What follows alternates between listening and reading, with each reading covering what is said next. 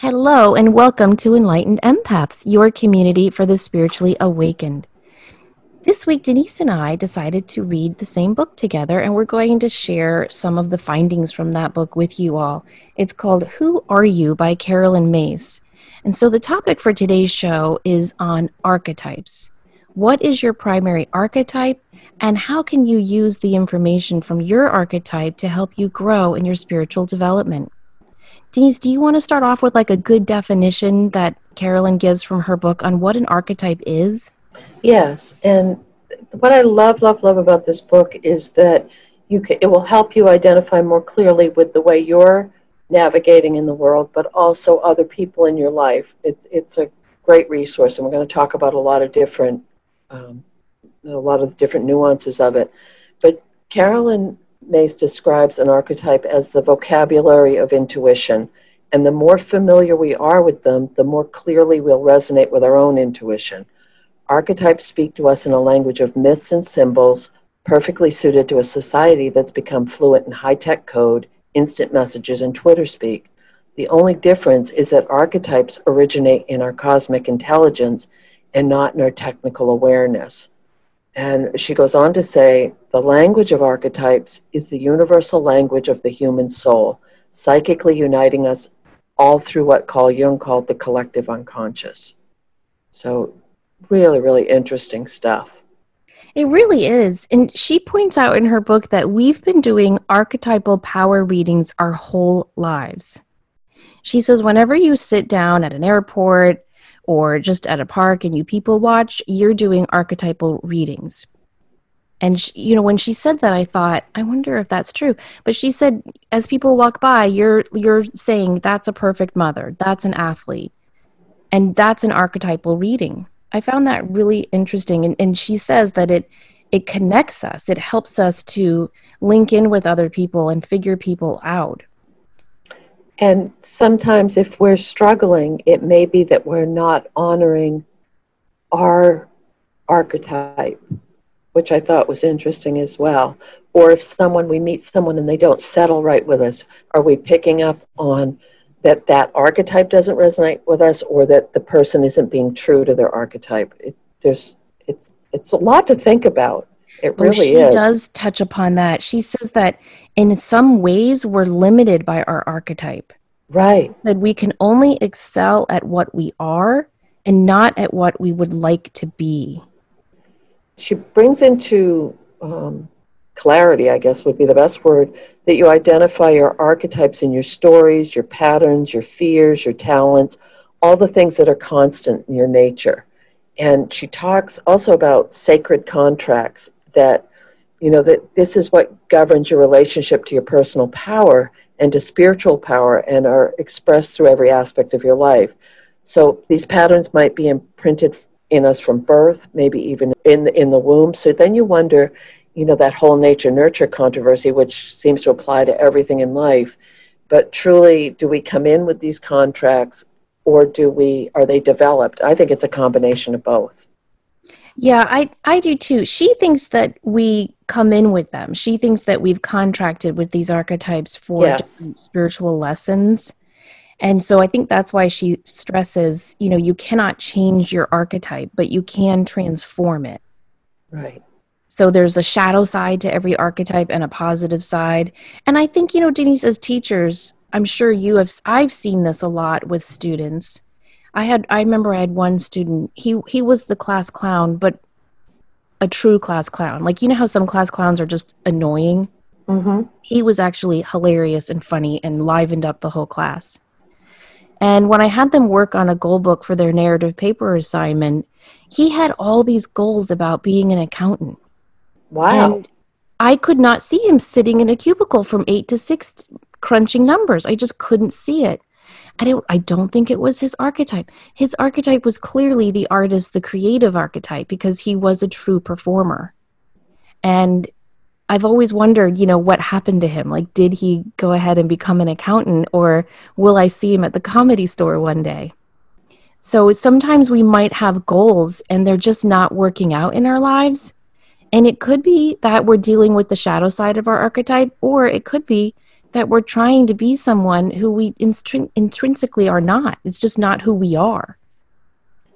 But either way, acknowledging and, and gaining awareness of what your ar- archetypal patterns are or your disposition is allows you to align more fully with the work you came here to do or the person you came here to be. And it, yes. it's and I think anything we can do as empaths to have more self-realization, to have more understanding of who we are and how we navigate in this world is very, very, very empowering because we don't make excuses or hide or try to make it, it better in the world for everyone else except ourselves. So I do see this as an important topic for, for all of us as empaths. I do too. Now, she says that your archetype will communicate psychically with you through hunches, intuition, gut instincts, chills running up your spine, and other physical sensations. So, for example, the artist archetype might get chills when he sees a beautiful sunset or dreams of photographing it. Or the athlete might feel this thrill when she signs up for a marathon. So you have to pay attention to your inner feelings about situations and sights and all of your senses to really understand what your archetype is and how it's talking to you. And this reminded me of a story I read years ago. Madeleine L'Engle published kind of like a memoir of her marriage life. And she's the one who wrote A Wrinkle in Time. And there's this one story that has always stayed with me. It was her 40th birthday and she woke up and was feeling very melodramatic, you know, as you do on a 40th birthday. And she was so depressed that she hadn't been published yet. And so she put this cloth over her typewriter and was just like, I'm done. That's, I'm ending that chapter in my life. It's not going to happen. I'm walking away from it. And as she walks out of her bedroom and goes down the stairs to her family, like waiting to celebrate her birthday, she's narrating the scene in her head and she's thinking like she dramatically covers the typewriter with a black cloth and she goes downstairs to grieve the end of her right and as she's doing this she's realizing oh i'm a writer. And whether i'm published or not i'm always going to write. And so sometimes when we don't know the hell am i supposed to be doing with my life right now? you can pay attention to the things that you naturally always do. And so she finally embraced her artist archetype and that's when she got the wrinkle in time published. I love that story because it's a, it's hope. It's hope. Don't give up on who you really are and what you want to do. When you were reading some of these did some of them really really resonate with you? And you could picture it in yourself. You could picture it in people you love and know. And some of them that i read were so far away from who i am and the way i look at life I almost wanted to tip my head like a big Labrador retriever. Like, you know how they'll tip their head and look at you like, huh? What are you talking about? I, I, it's so foreign to me. And it, yes. it's that looking at saying, this is their reality. This is what, how they're wired. And that's what makes it so beautiful is that we are so unique and we're going to come from this perspective. I think the one I had a hard time with, I have to be honest, was fashionista. I'm not. There, I, am I'm not even in any way, shape, or form close but as I read through the description, I thought of people I know who do embody that archetype. And it really gave me a perspective of how it must be to look at the world through their eyes. Yeah, and that's why I think exploring archetypes can be so good for the empath because we get a lot of emails saying, How do I discern my emotions from others that I'm picking up on? And I think if you can learn to see people through their primary archetype, it'll help you recognize who and what you're picking up on in your own energy. So, uh, when she breaks down each of these, she talks about uh, the male counterpart. And at first, I thought, well, is that something that that seems a little sexist? Do we really want to say that? But I think that you can read this as the male counterpart. You can read this as the male energy. You can re- read that as however you want to do it. I don't think it was coming from a place of, I think it was more her way of saying this applies to everyone. Right. I do too. Yeah, because she says in there that your primary archetype influences all of your decisions. Mm-hmm. So it'll influence the career you choose, the romantic partner you're drawn to, but also how you look, what you wear, and choose to buy. Right. And so I don't think this is a masculine feminine thing. I think this is a human thing. And once you understand your archetype, you'll start to understand all the choices and decisions you've made and are continuing to make. Right. So, for example, if you think of the athlete, you'll get a picture of that archetype in your head, and you'll picture someone, you know, wearing athletic shorts and a tank top with sneakers on. So, everything about our archetype influences our choices. Now, there are infinite archetypes. There are ancient archetypes like mother, father, hero, the teacher, guide, the healer, and there are new archetypes that are coming up all the time. Like uh, she mentions the computer geek or the hacker. I don't like the term computer geek personally, but those were the two examples she gave of new archetypes. We're going to talk about the 10 primary archetypes she mentions in her book. And the first one she starts talking about is the advocate. Their purpose is to find a cause that engages their strength and talent rather than their anger or personal agenda. Advocates are here to learn that just because you can't do everything shouldn't stop you from doing something. She says their defining grace is hope, and their shadow is believing that everyone must appreciate the value of their work or cause and believe that their cause is more important than others. Advocates are dedicated to social, political, and environmental transformation. They are committed to humanitarian causes and speak for those who can't. They tend to gain power when they are clear as to their motivations and can be patient, especially with people who have different views and opinions. They also gain power when they learn to work as a team and can stay hopeful.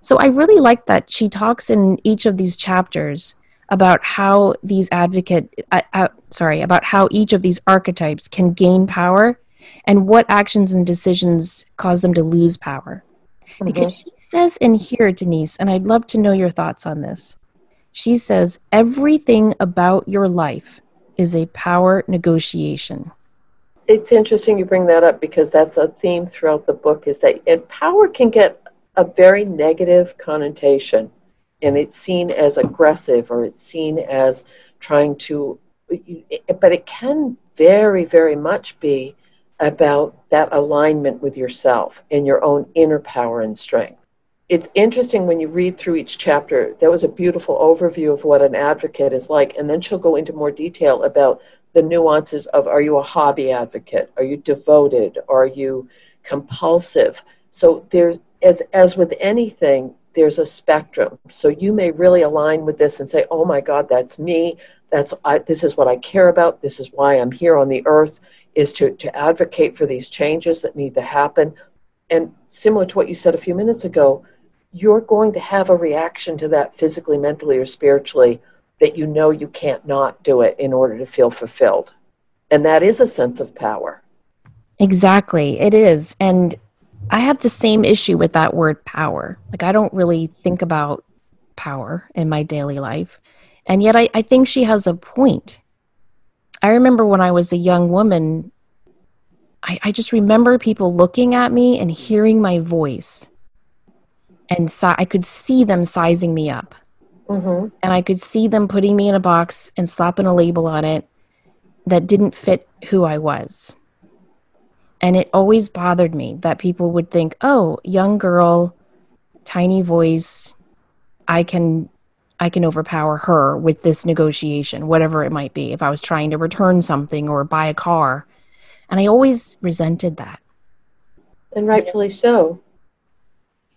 Yeah, I don't I don't like that. I don't I don't think I don't think we can do that. I don't think we can ever look at someone and just size them up which that's one thing i did have a little issue with when she talked about people watching and and archetyping them i guess we do it but uh, i don't like i don't like that idea but i don't i don't think it's coming across as a judgmental thing no more, i agree yeah and it's more about the way I, I interpreted it was trusting your intuition to align with that energy someone's sending out and that it, it may and there are, whether we like it or not, there are stereotypes. There are people that, I mean, the, the high school jock, that is such a stereotype, but it's, it's true.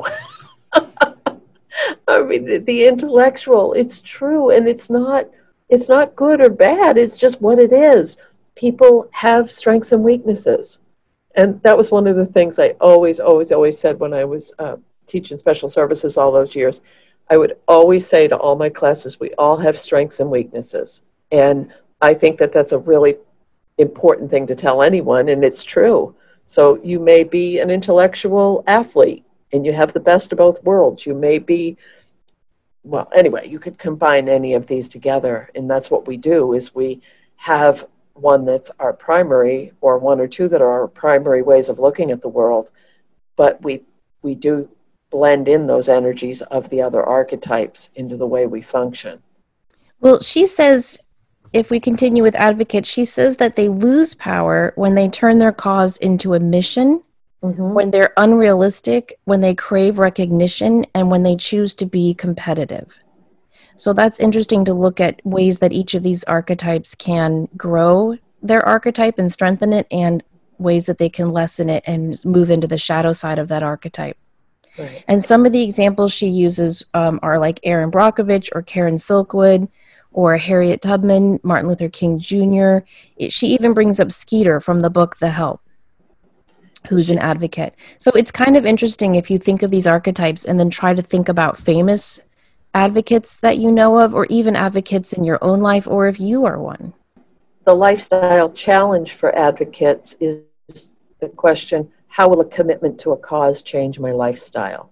And that's the, the challenge because it really does. Are you, is this a hobby? Is this something that you just, just feel passionate about and you're going to step up? Or is this something you're going to devote, devote most of your energy or your career or your entire lifestyle to?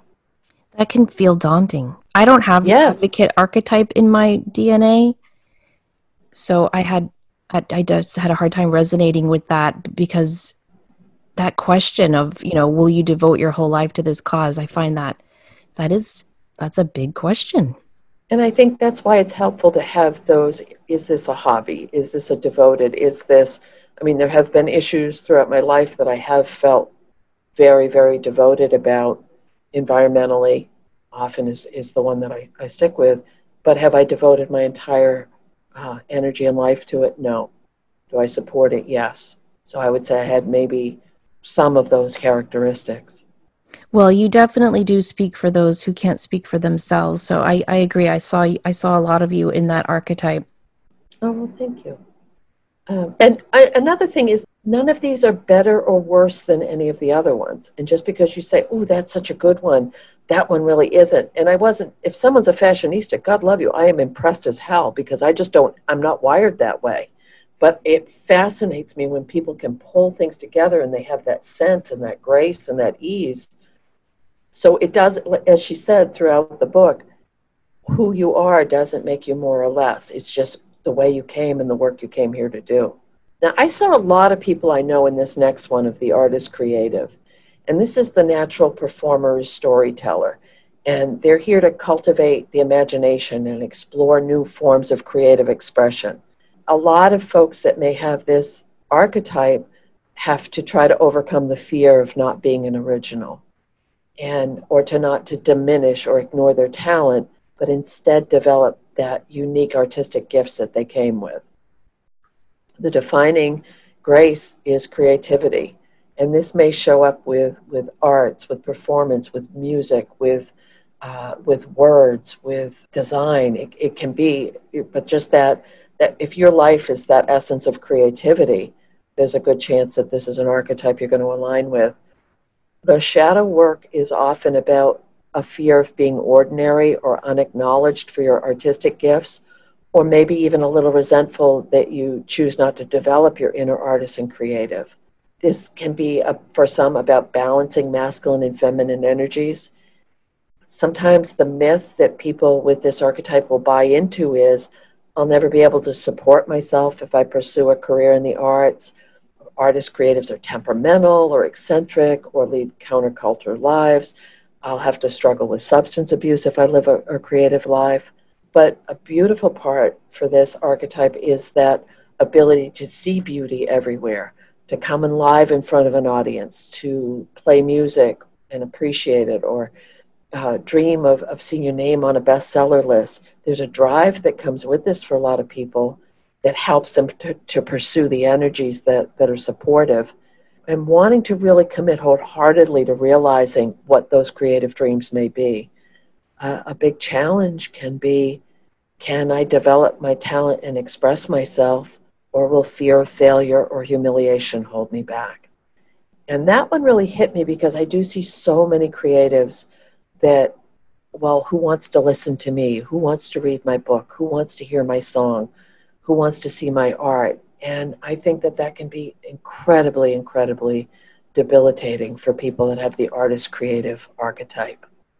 I do too. You know, my my daughter Tori and my daughter Chloe are very, very artistic. And Tori had a whole Instagram art page and she was creating videos of showing how she created her work and it's she's very talented. But she came to me one day a couple of summers ago and she was like, I don't want to do it anymore. And I said, Why? And she said, Well, because I come up with these wonderful ideas in my head.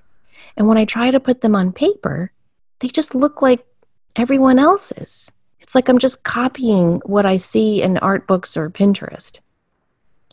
And so I bought her a book called Steal Like an Artist.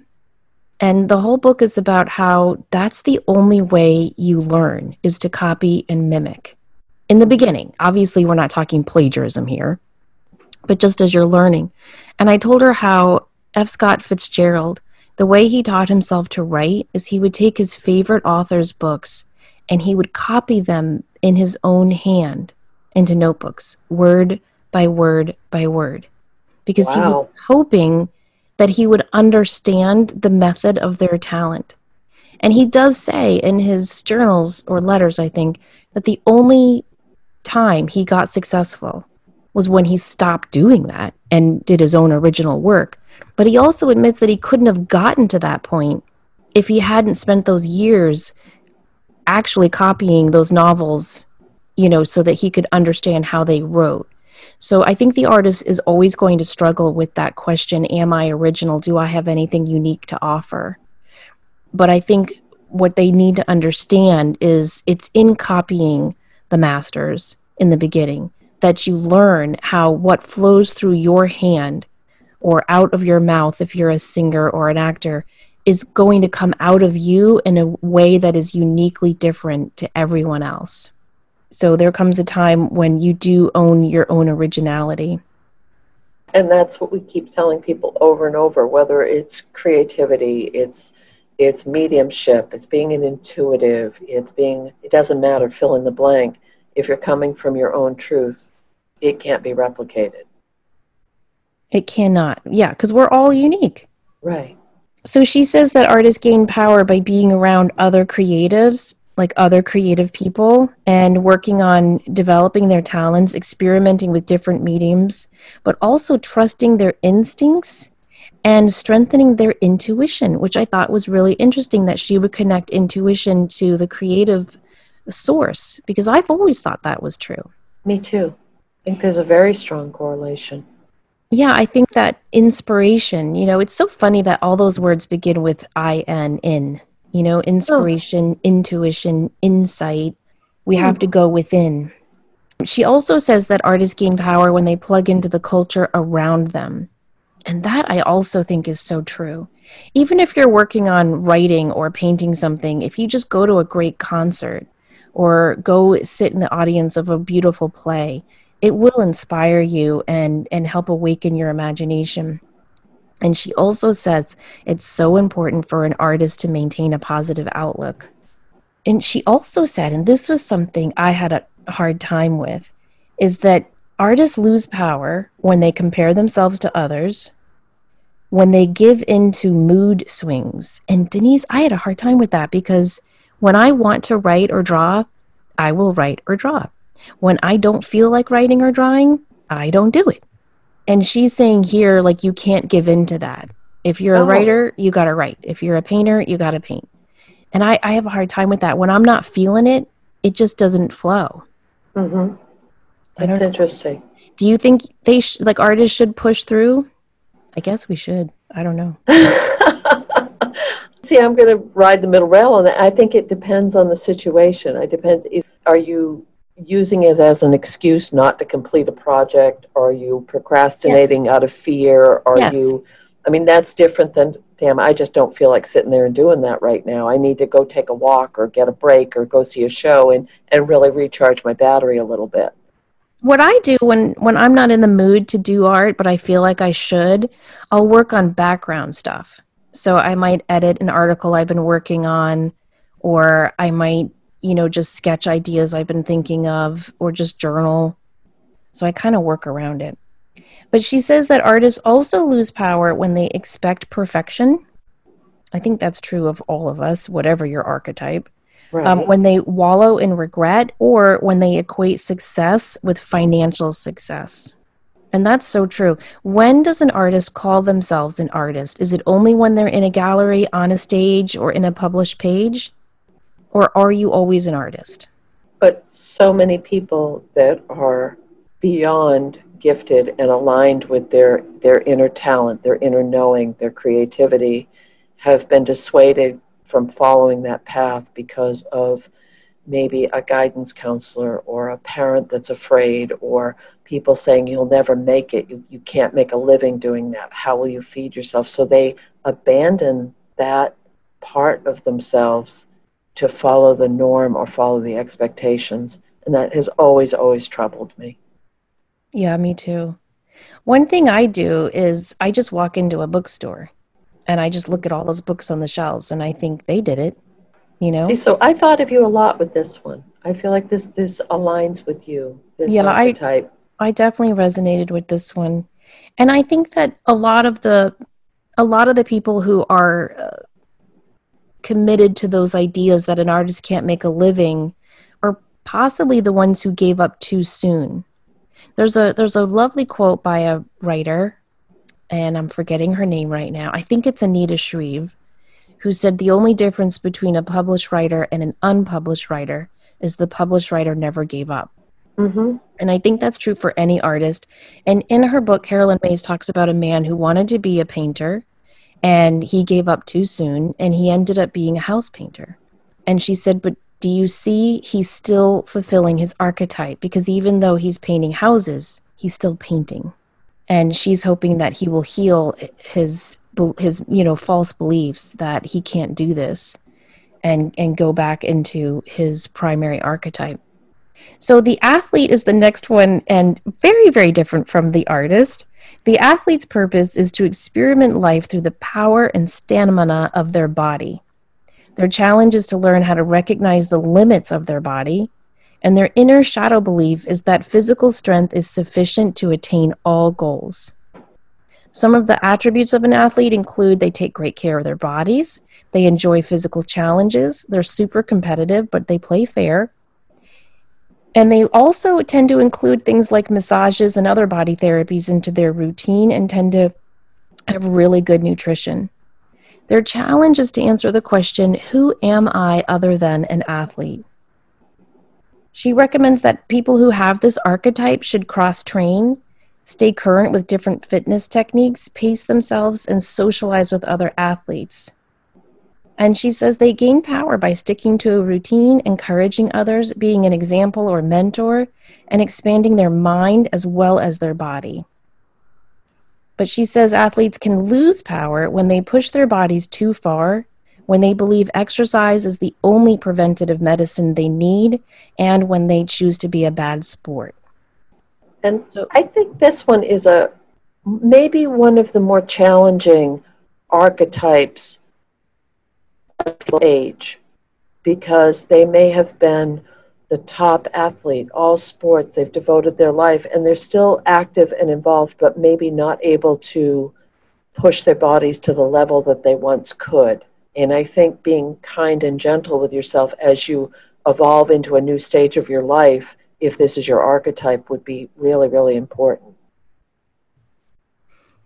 I agree and kind of disagree in a way because there's so much out there right now for the athlete. And I only know this because I have a very good friend who is completely this archetype.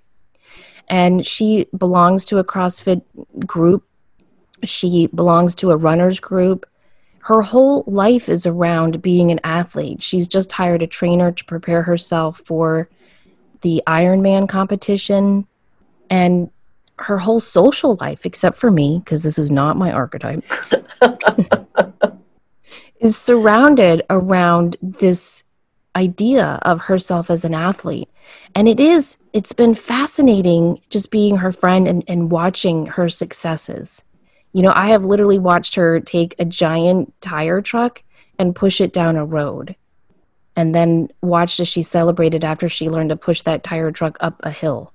Like things I, you know, part of me is like, why do you want to do that? But it makes her so happy. And so I think that there are ways today where we can move beyond that. You know, like what was that movie with Dennis Quaid? That was the saddest movie. Do you remember when he was like the star athlete in high school and college? And then I think he became like an insurance salesman. I think Jessica I Lange know. plays his wife. And the whole movie is about how his life is so sad because he peaked in college. Right. And he didn't know who he was other than being an athlete. Yes. And so I definitely agree with what you're saying based on that. But I, I just think in today's society, there are a lot of new wonderful outlets for the lifelong athlete. It also allows you a quality of life that a lot of people don't experience because of that endurance and stamina. Yeah, that's very, very true. And I think it's so good because athletes that I have known, they just they know how to set goals. Mm-hmm. And so mm-hmm. they tend to be successful in other areas of their life because they've seen themselves set a goal. I'm going to lift this much in weights, or I'm going to get my yoga teacher training, or I'm going to complete this 5K, and then this 10K, and then this marathon, and then this triathlon. And so they have success successes setting these goals in that area of their life. And then they tend to apply those same single minded focus, focus that they needed to achieve that goal into other areas of their life with tremendous success. Exactly. The next one I think a lot of us as empaths may uh, relate to is the caregiver archetype. And this is often the nurturer, the mother, the lover, the sister, the teacher, the rescuer. And this is the people who feel like they came here to take care of people in ways they may not be able to take care of themselves. There's often a fear of being thought of as being selfish and kind of learning when to help and when not to. It's, I think, a struggle for some not to be seen as selfish, but also realizing that people will be able to make it without them intervening all the time. I'm, I'm saying this with kind of tongue in cheek because I relate a lot to this archetype. This is not being able to turn people down who need help. It's the family caregiver. You may choose a caregiving occupation, see helping others as a calling, very much about compassion and generosity.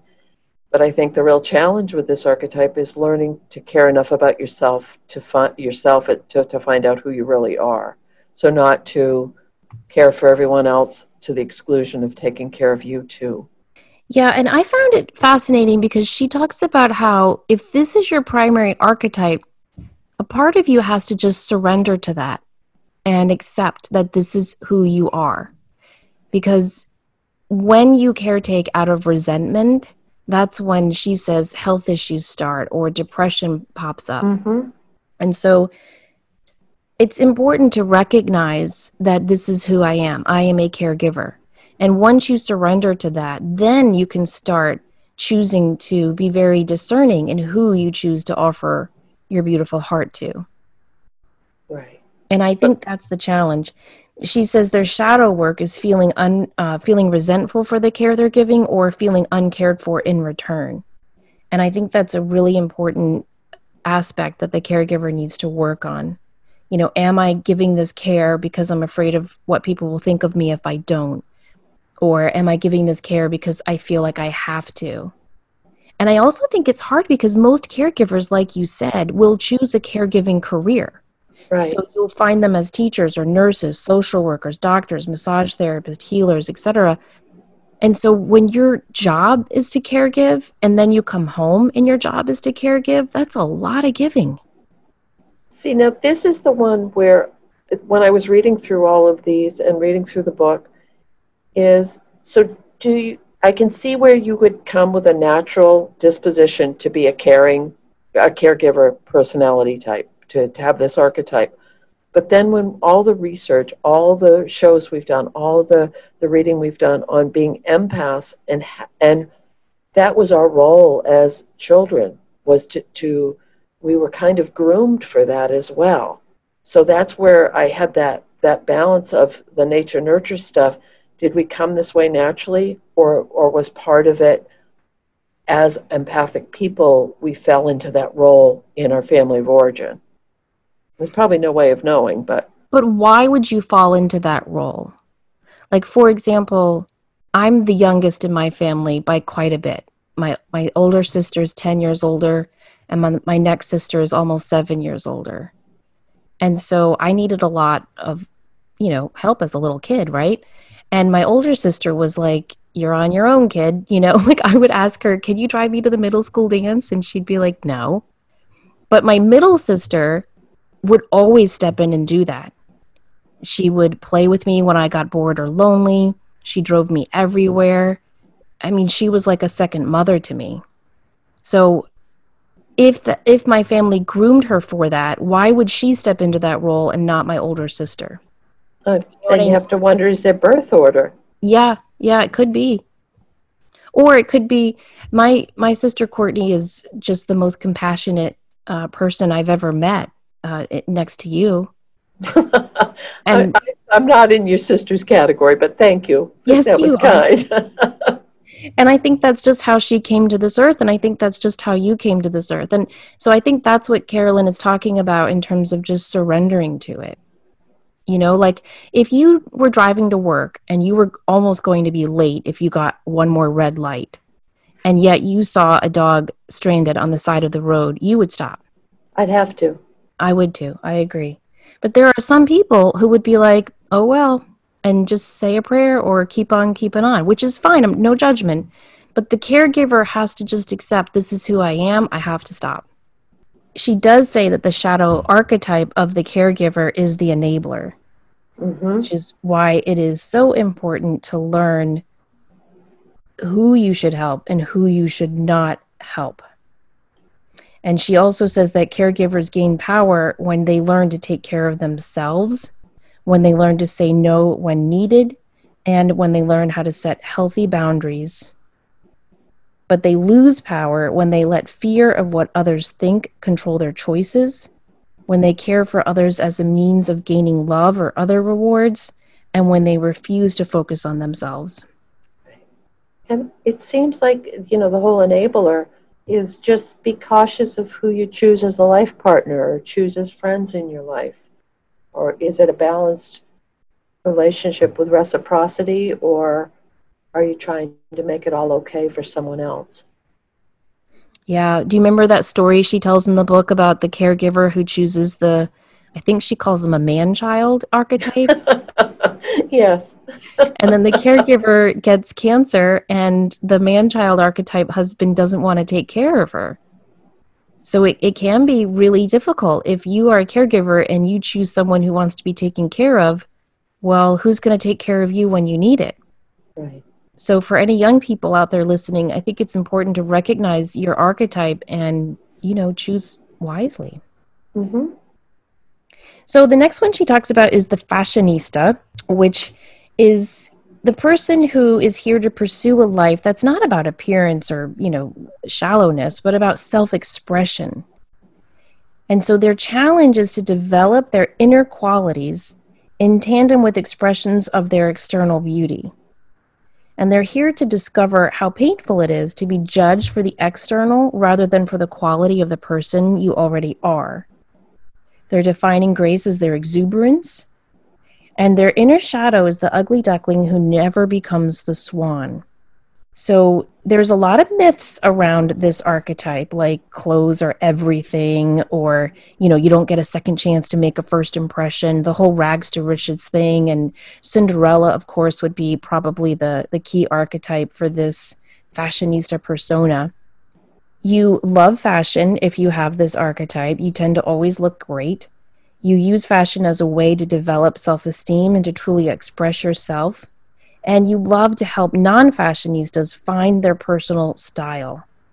And I think fashionistas also tend to have beautiful homes as well. You know, those people mm-hmm. who just know how to decorate or put together a beautiful dinner party or just make everyone feel at home. She says their lifestyle challenge is to answer the question how do I use fashion? How do I fashion a lifestyle that reflects who I am and empowers me as a person? So, overall, Denise, I found it interesting that she chose this as an archetype at all. Mm-hmm. Did you? Mm-hmm. Did you find that interesting? I did because it doesn't. It's uh, I, I feel like out of all of them, this is a very unique. You're not going to. This is a unique one. This isn't, and I'm not talking about people that have to have the latest. Oh, the colors this year are mauve and and plum, so I have to go and change my entire wardrobe for that. I'm talking about the people that always have that innate sense of style. They're unique. They're they just present with this sense of self with the way they they physically uh, clothe their body or move. It just it's a different it's a different energy. I think what she's really getting at here is that the fashionista archetype is here to balance both what's on the outside with what's on the inside. Yes. And so, in that way, I do think it's more of a universal archetype because, in, in many ways, we're all trying to do that. And she says that often, you know, fashionistas, they need to stop comparing themselves to others. They need to stop going after this perfect look, this beauty ideal. Um, and they need to understand that they can use their archetype to help others. So she says that they gain power by giving themselves free reign to try new styles, by working on highlighting your best assets, staying in shape, um, living in the present moment, I guess because they tend to compare a lot. But they lose power when they rely on emotional shopping, when they seek others' approval, when they compare themselves to others, when they listen too strongly to their inner critic, and when they ignore their inner power gauge. So she says fashionistas are automatically attracted to what empowers you. So pay attention. I love that she mentions about they want to help other people find their own personal style. I've talked to different people over the years that, that do have this archetype, but they also they see it as a gift to help other people find their signature, to find their look, to find their their style. And there is there's a that's a true art form, especially for those of us that don't have it. It's it's almost like a superpower. Oh, I agree. I had a friend who said to me once, I only shop off the mannequin because I can't visualize clothes together. I cannot put them together. And I totally understand what she means because I don't have this archetype either. I tend to, I do care what I look like, but I tend to dress more for the day rather than how I look. Mm-hmm. So if I know I'm going to see a lot of people, I'll pay attention to what I put on. But if I'm staying home, I'm going to dress comfy. I don't look put together all the time. I don't have that problem myself of looking put together all the time. but I respect anyone who does. It, it, it's actually quite fast. And this goes back to what I said about not being able to relate to certain archetypes because I find it, it brings out a curiosity to think, wow, that really, as much as I may be wired this way, this person is wired that way, this third person is wired. It just makes it so much more fun to think about how someone else might be looking at, like seeing it's like re- remote viewing, seeing the world through their eyes. Yes, and it helps us to understand different people's motivations. Yes. Yeah, and it's not right or wrong. Nope. So, so the next one she talks about is the intellectual. Yes and and this is uh, I know quite a few people in this category, and I I, I love this archetype. Um, these are very professional thinking people. They they go after knowledge for the sake of knowledge and discovering the truth in, in all of its expressions. Very open to new ideas. Uh, they are able to and often will strive to discern the difference between reason and truth. They're defining grace uh, according to Carolyn, is wisdom. Sometimes a shadow might be of using these intellectual skills to play mind games or compromise the truth. um, having a reason for logic behind everything. But these are the people that just love learning. They often will lead with their head before their heart. They'll also look closely and consider all the options before acting. Uh, they'll cultivate will, wisdom to improve life for themselves. It can be a real challenge, though, not to overthink for, for people with this archetype. And this goes back to those folks that may be so linear sequential, they may be so A leads to B. There's a beauty in that, and it helps organize life in a way that some of the other archetypes aren't able to do. I have a little bit of this archetype in me. Me too. And I think it comes from, I don't know. I remember as a kid, like everyone hated school. I didn't love school. I hated recess and lunch. But I liked sitting in the classroom. And the way I've explained it to people is the way my athlete archetypes have explained their love of sports to me is that school is the only time that life felt fair to me and kind of easy. Like if you just study and listen and take notes and read your notes, you're going to do well. You know, and like my athlete archetypes have said, they love sports because it's the only time life makes sense for them. You kick the ball, it hits the goal, you win. Mm-hmm. But the the three myths of the intellectual she mentions, I really resonated with two of them. One is if I'm a good person, nothing bad will happen to me. I totally believed that for years. There's a logical reason for everything. Well, as an intuitive, I've never believed that. but the third one I have I'm entitled to have good things happen to me because I've paid my dues. That might be the Catholic in me, you know, but I've always mm-hmm. felt like if I prime the pump and I do good things, like karma, it'll come back to you. Not always true. See, that this this may be one of the archetypes that struggles a bit with trusting their intuition. Yeah. And they may access that in a different way than than you and I do. They may figure out how to fix the machine or or um, you know twist the design on the on the CAD drawing to make it work more viable as a, a product or they're they're still tapping into that intuition but they may use it in a more practical because sometimes uh, affect and, and reading people's emotions might not be this this archetype's um, primary way of looking at life. Well, and look at your own language to help discover your archetype. Like the intellect archetype will often say, I think. Mm-hmm. Whereas the artist or the fashionista might say, I see. And the caregiver might say, I feel. But the intellectual archetype needs to work on getting outside of their head and stop overthinking things. And she says that their shadow work is they're really good at playing mind games. Mm-hmm. But she does say that they gain power when they stay intellectually active. So they should attend seminars or learn something new, keep up on current events. They need to stay engaged with life and really fuel their passion for knowledge.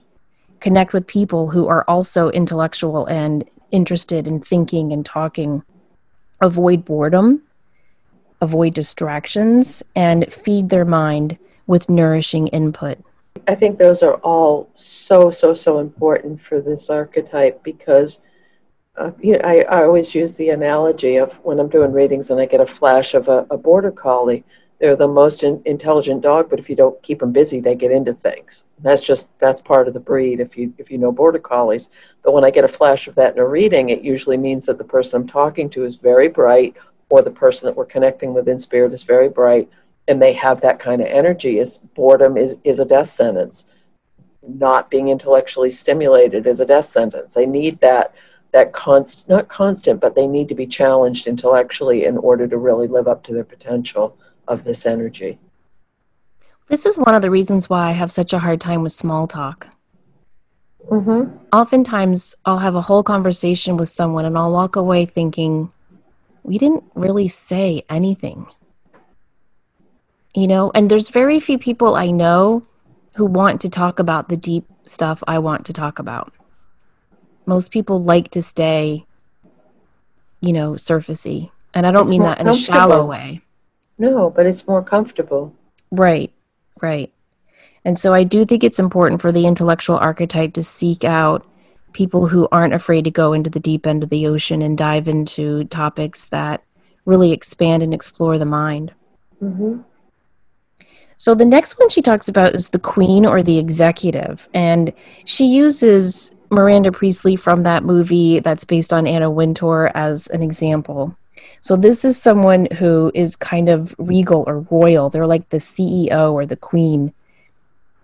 Their life journey is to learn how to be responsible for the well being of others, but their challenge is to identify the cause or causes in which it's worth investing your power and influence.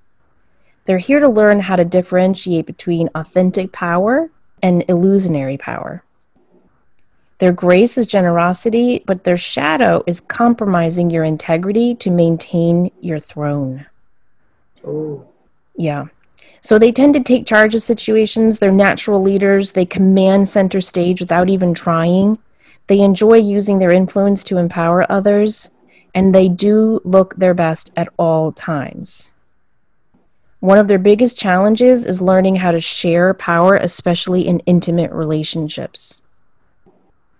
I don't know that we have a lot of queens listening to this show. I can't. well, I can't picture this archetype being very empathic. Um, well, in, unless they're a, a, a, a gentle and I don't know. I have no words for that one. Well, I think it's important for empaths to understand this archetype because I do think we encounter a lot of queens Okay. I, I'll go with that. or kings or executives. She uses different words for them. But if you So- do align with this and you are an empath, I think that the defining thing is they can be very generous. They can want to help empower other people. They'll they'll arrange like I'm I'm thinking of, of a person that has this this energy who is in a managerial position and her goal is to empower those people who work under her to step into their full potential. See, I think that would be a really positive uh, way of looking at this archetype and and potentially being an empath while you're doing it. I agree. Because I think the struggle for all women is to learn to be this archetype without those labels of ruthless or power hungry or you know so often when women rise to power they're they're thrown so much crap Mm-hmm. and I, I do think change, you know times are changing and when we are shifting that and so i do think there's a lot of positive aspects of this archetype but i also believe that culturally women often learn that this archetype is more negative than positive and that's that's what i have seen shift in the last few years and it makes me very happy and hopeful so she's she says their lifestyle challenge is really all about power, understanding your power, understanding how to share your power, understanding what to do with your power. I mean, haven't you met people like that? They just walk into a room and they just command it right away, Mhm. feel it in their aura. That's a gift. And yet, if it's abused, not It can not be overpowering. Yeah, yeah. So she says that um, the queen tends to make things happen. If anyone's been on like a PTA type thing, you know that type of, you know, they just can get shit done. It's wonderful to watch. Um, they tend to be very direct in their dealings with others. And they tend to pour their energy into worthwhile causes like the advocate, but they do tend to lead those those causes. They they enjoy using their influence to make a difference in people's lives. They work hard. They naturally end up in positions of power and authority even when they don't actively seek them. They can come off as a little intimidating. And they tend to have demanding jobs that often might put them in the public eye. So they're definitely the person in charge, no matter where they end up. She says that they they should try being a mentor as much as a leader, so that they can learn to share power, um, and that really their biggest struggle is learning how to be this powerful person, but still share vulnerability in an intimate relationship. And she says that they gain power when they cultivate their self esteem, when they invest their power in a worthwhile endeavor, when they form intimate relationships that are mutually supportive, and when they learn to put their integrity above all else.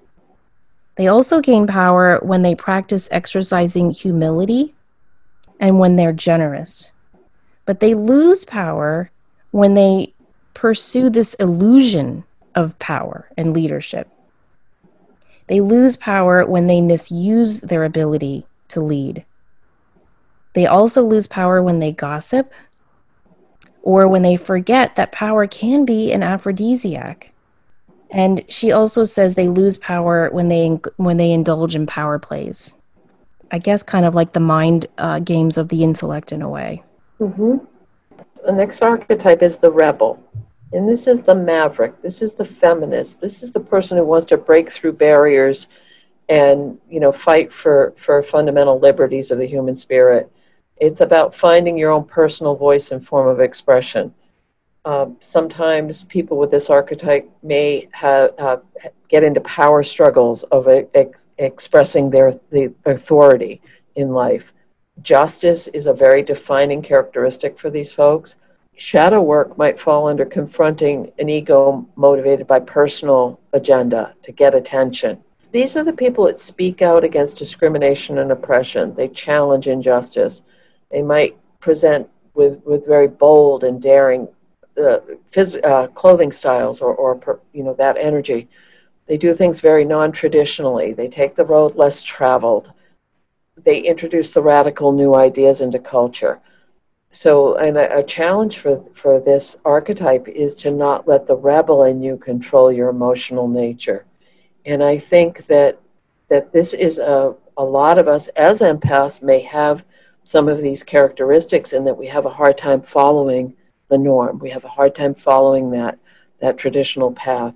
One of the things in this that really struck me was you know the that impulsiveness of making a choice and then realizing, oh, I should have thought this out a little better. I was notorious for that many years ago that, you know, already you've jumped off the, the cliff and you're halfway down you're like, uh oh, maybe this wasn't the best choice.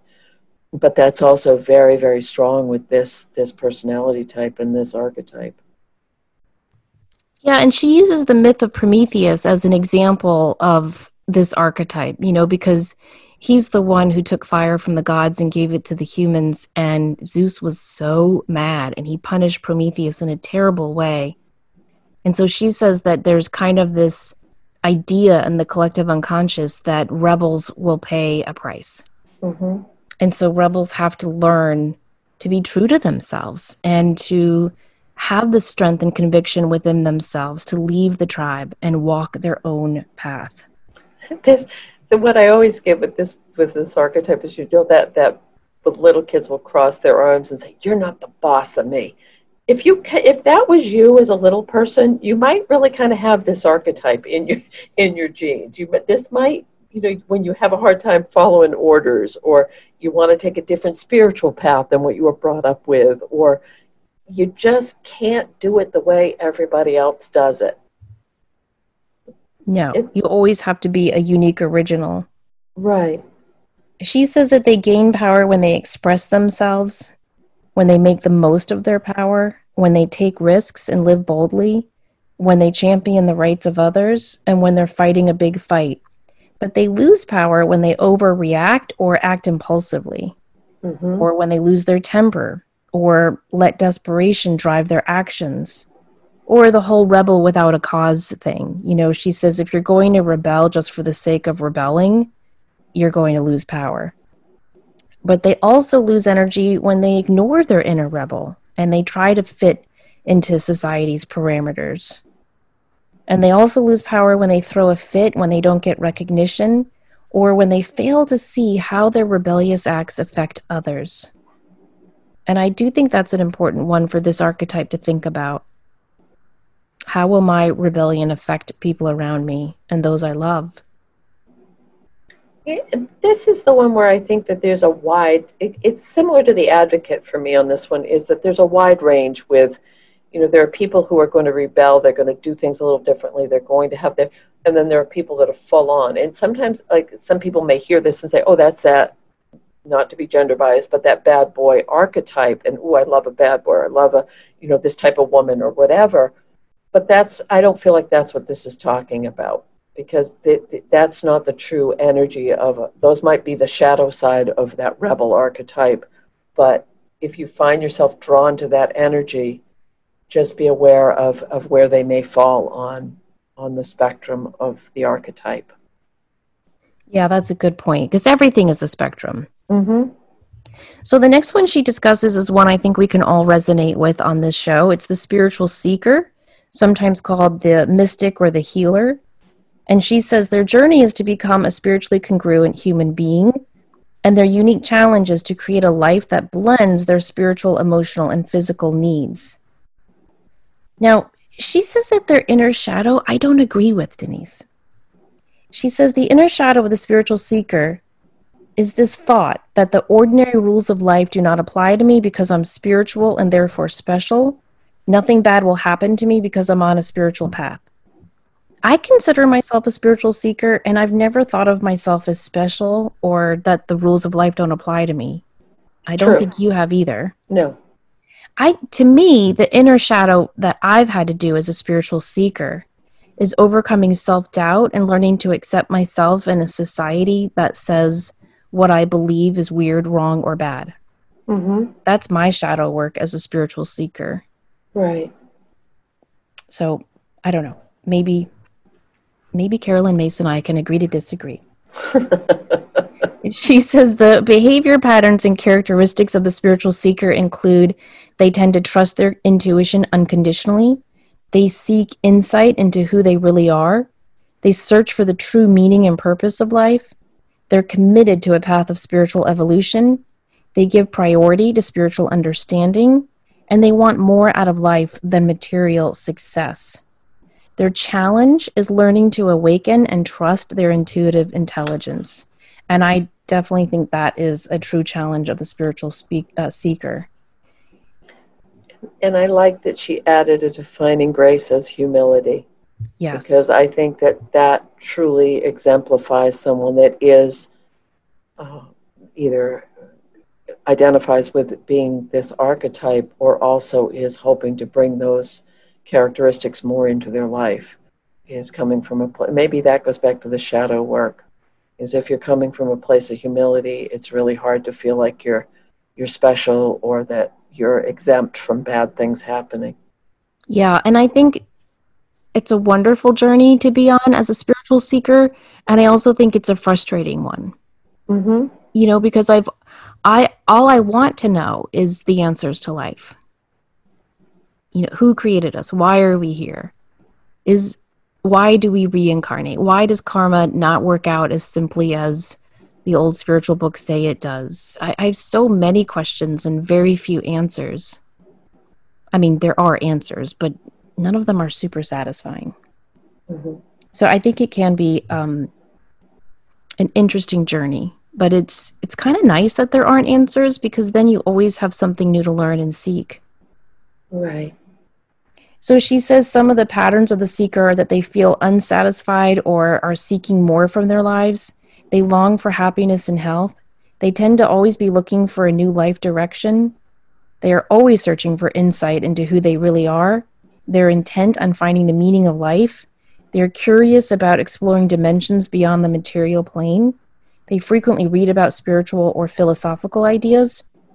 They tend to attend workshops on or seminars on consciousness and spiritual topics, and they've either begun a spiritual practice or are already working in that field.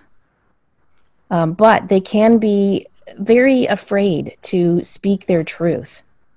And I think that's just part of this path, don't you? Is fearing what others will think. I do. And and it really and I we both obviously aligned with this one a lot because it's it's just who we are and what we do with our lives and how we treat other people. And I think that this one to me feels a lot like that innate you came with it. And so many of us are waking up as empaths and as human beings on the planet of, of how can I live this life more spiritually and, and help help raise the vibration. Yeah. Yeah. And she says that the spiritual seeker needs to um, remove chaos and distractions from their life. They need to clear their head and tidy their work and living spaces. And she also says they need to work on not being hooked on self help books.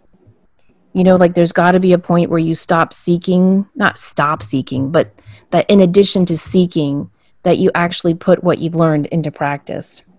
Right. Similar to you can go to, remember when we went to the John Holland thing and he said, That's great, you're all meeting, now go do the work.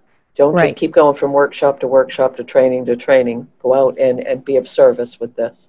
Exactly. Yeah. Well said, Johnny. Our last ar- archetype is the visionary. And this is the entrepreneur, the innovator, the pioneer, the person trying to bring the future into the present. These uh, archetypes will often remain committed to a vision long enough to see it come to fruition. Their lesson is to believe in the vision, however great or small, and to use it for creative potential to change lives. It's a very courageous type of energy with this archetype. A shadow might be misusing this visionary power to focus on worst case scenarios.